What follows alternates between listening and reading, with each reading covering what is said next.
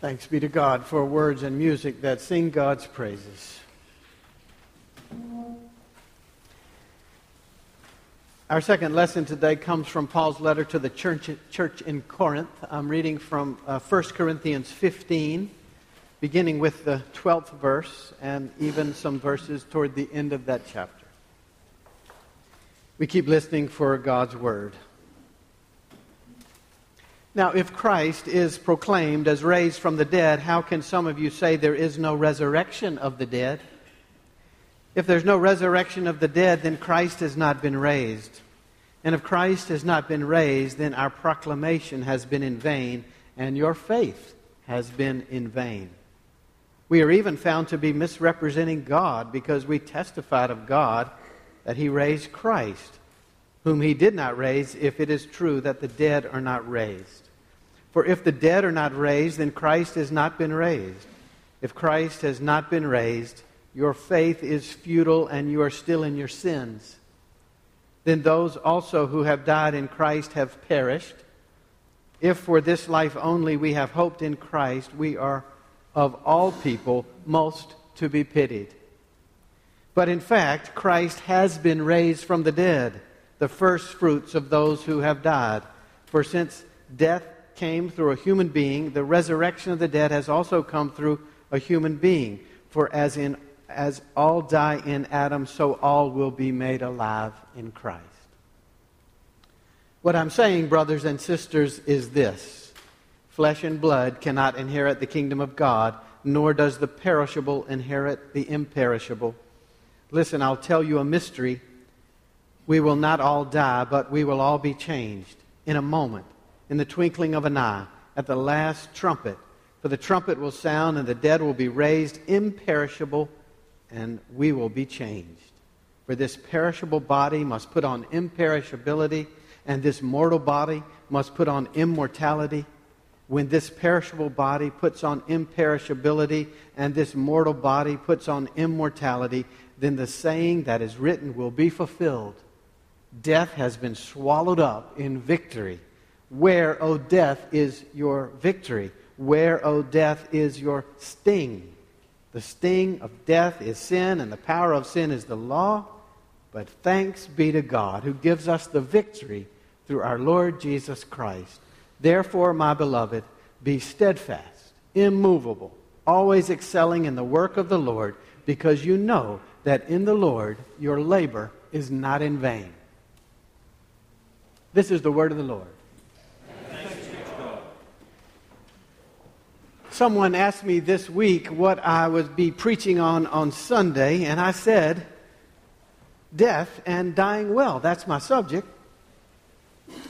And after a pause, there came a response. Well, that's a real uplifting message for the middle of summer. And while most people are usually not thinking ahead about the sermon topic at church on Sunday, another person actually asked me the same question What are you preaching about on Sunday, preacher? And I said, Death and dying well. And then the person asked, Is your congregation really that old?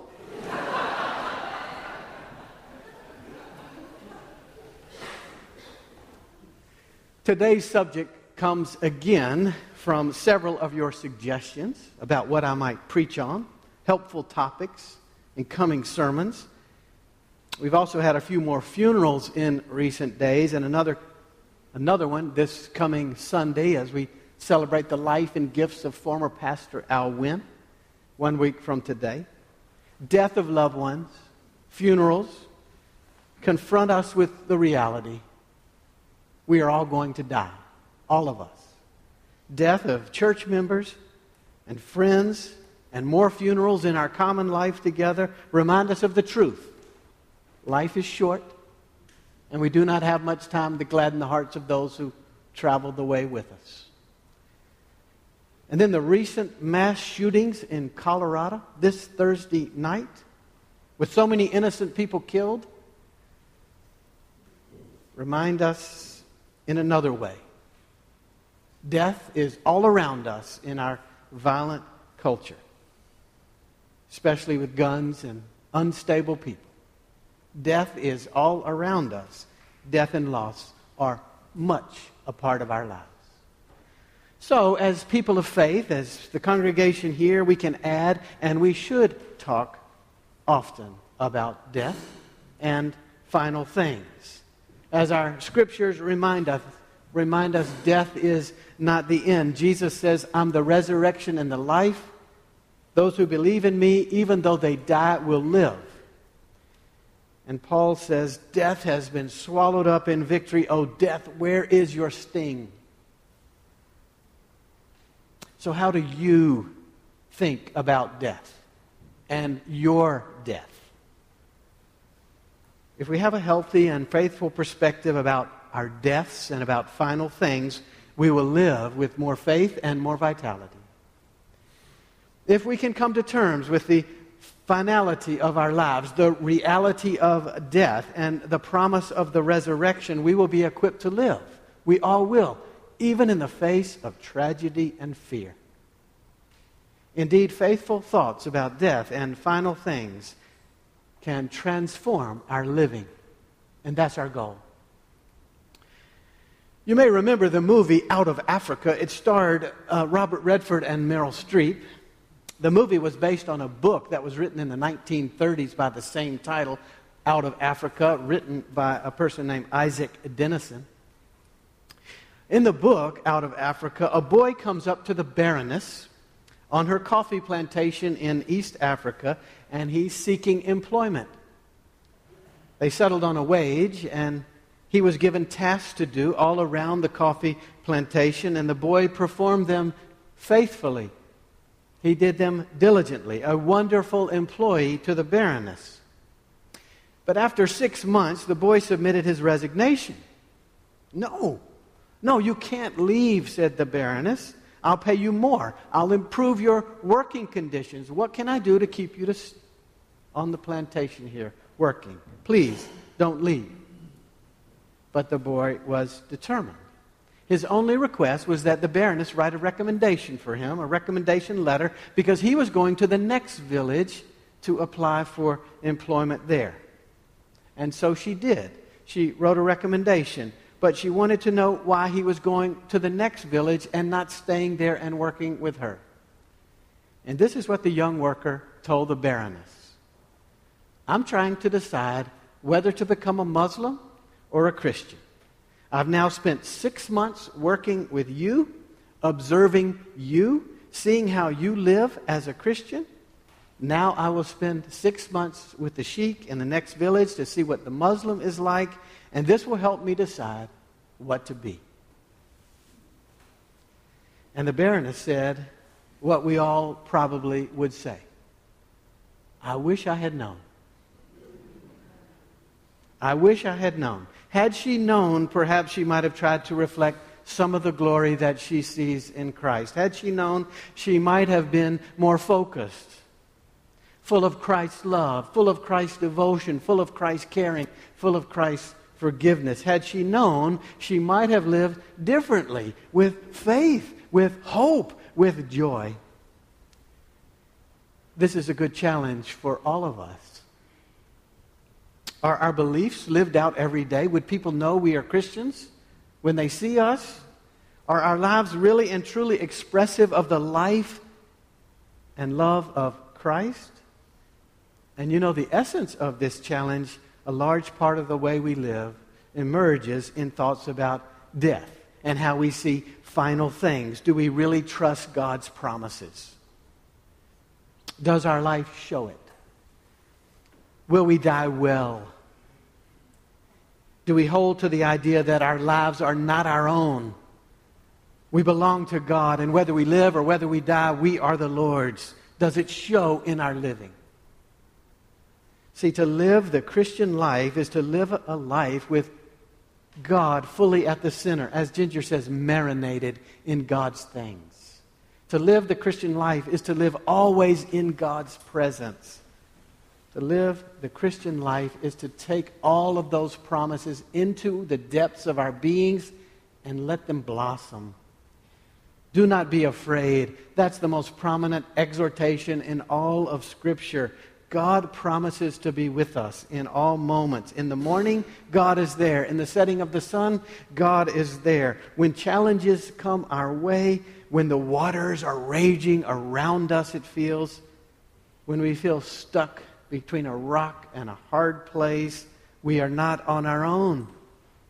That's the promise.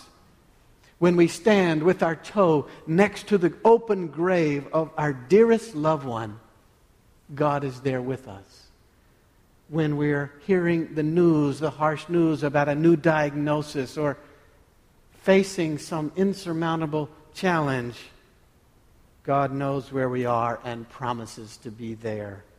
God's love, see, abides forever. This is what is so clearly depicted in the first lesson from the Gospel of John about Mary and Martha and Lazarus and Jesus who comes on the scene. Jesus comes on that scene, and it's a scene of grief and anguish like you can't imagine. Jesus, if you had just been here, they're yelling. That's certainly what have, could have been said in the theater on Thursday night in Aurora, Colorado. Jesus, if you had just been here, life can be so overwhelming and so full of fear and full of such challenge. And the sadness is real and it's all too much. And the reality of death comes so close. And Jesus says still, I'm the resurrection and the life. Whoever lives and believes in me will never die. See, life is not just about what we see, and life is ju- not just about what we can accomplish, and life is not just about what is happening around us. Life is always held by God. That's the promise. And life extends way beyond what we think and what we perceive. That's the message of the text in John, and that's the message of the text in 1 Corinthians 15. Death is real. Death is often something that separates us from our loved ones. Pain and suffering are very much a part of our lives. We know it all too well. Hardship and loss come our way and can feel overwhelming at times. But as the Apostle Paul affirms so clearly, thanks be to God who gives us victory through our Lord Jesus Christ death loses its sting. Where, O oh, death, is your victory? Paul asks. Therefore, my brothers and sisters, stand firm. You know your labor is not in vain. God's love holds us. God's light shines in the darkness. No darkness can overcome it. Death is not the end. Nothing separates us from God's love. This is the framework for our living whether we are young and vigorous, going to work and enjoying the pleasures of life, or whether we're in their, the final stages of life on this earth. This is the context for our living. These promises intend to shape our lives, our daily life. Whether we are uh, raising our kids or burying our loved ones God's abiding presence and promises want to shape us as we go to work, as we go into surgery, as we go to another radiation treatment, as we go on vacation, as we welcome new life into the world, as we gather for a funeral for a life that has come to the end. This is the context for our living. Life is held by God. Death comes to all of us, but death is not the enemy, and death is not the end. Death is but the passageway to new life in God's full presence. And these truths intend to shape us wherever we find ourselves all through our lives. Almost exactly four years ago, my family went on another beach vacation. We have done this for many years. My parents, my four siblings, and all of our kids go to the week for a, be- a beach week. It can be fantastic, it can be frenzied, it can be frustrating, as you all know. On this beach trip, almost exactly four years ago, my father was in the final months of his life. We all knew it. He was coming to the end of his chemotherapy and chemotherapy's ability to fight back the cancer that was eating away at his body. He was weak, too weak to go into the ocean, which is what he loved to do. He was too weak almost to climb the steps into the beach house. But dad was there with all of his extended family, and he spent the week talking individually with each one of his grandchildren, one on one. He was so intentional at sharing his wisdom, at encouraging each one with where they were and what, what was going on in each of their particular lives. There were lots of there was lots of laughter, there were lots of tears, because we all knew that for my father, life was short. And if you ask anyone in my family what they learned from my father, it would be something like, like this Life belongs to God. Whether we live or whether we die, we are the Lord's. Death is real. Hardship and loss come our way, but God's love prevails. In Christ, we are made alive. This is our hope. This is what shapes our living. I've seen and learned this from many people across my privileged ministry. I've learned it from many of you. Some of us really get it. The truth seeps into the deepest place, and some of us are trying to get it more. Whether we live or whether we die, we are the Lord's. We're held by God. This is the news that intends to shape all things about us how we live, how we love, how we deal with changes and challenges, how we plan for our funerals, how we face our final days with hope and with joy. When this message of God's love and God's presence becomes part of us, we live more fully.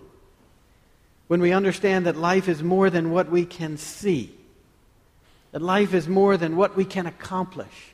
That life is more and goes far beyond what we know or perceive, then we live differently toward wholeness and hope toward God.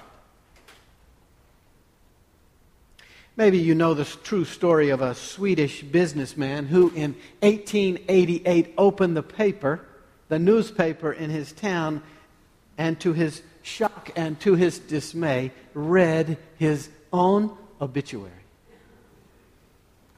It was, in fact, his brother who had died, but the newspaper printed his obituary, not his brother's, and this gave the man a glimpse of how the world would see the man, the sum of his life, and he decided he didn't like what he read.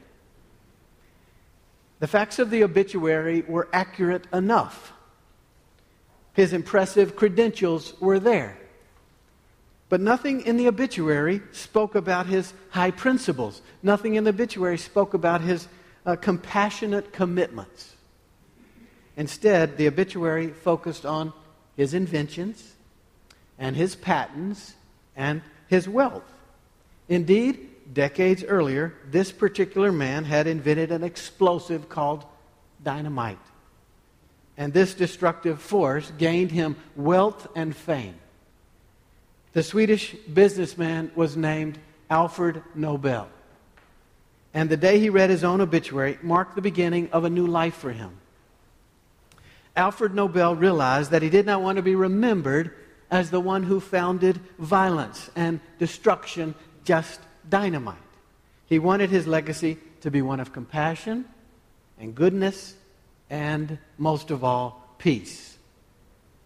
And he then redirected his life to noble causes. From that day on, he began giving money away, making provisions for the establishment of the Nobel Peace Prizes, which recognize and affirm worldwide achievement in human enrichment and peace. Today, Alfred Nobel is not known for inventing dynamite, but for the significant awards that recognize highest achievements in medicine, in science, and in peace. What will your legacy be? What will your legacy be? Our legacy is often shaped by how we think about death and how we die. We can't determine how exactly we're going to die, but we can determine what shapes our lives, and we can die well in the sure confidence of God's everlasting arms. None of us know when our days on earth will come to an end, but we can live in such a way that our lives rest in God's care always, and we can live out God's purposes every day of our lives with love and generosity and forgiveness and hope. We can live with the end in mind. Life is held by God forever we can live with that end in mind and so live toward God's loving arms and abiding care and focus our lives on serving God every day the best we can. So, are your personal affairs in order? Or will someone have to come in and clean them up and straighten it out? Are there words that you need to say to someone are there actions that need to be taken to redirect your life toward love and generosity and forgiveness and hope? This is all part of our legacy. Have you expressed what you want in terms of final things, like funeral arrangements? Or will that be left to others to guess and figure out without you? There's a brochure that is out on the credenza. It looks like this.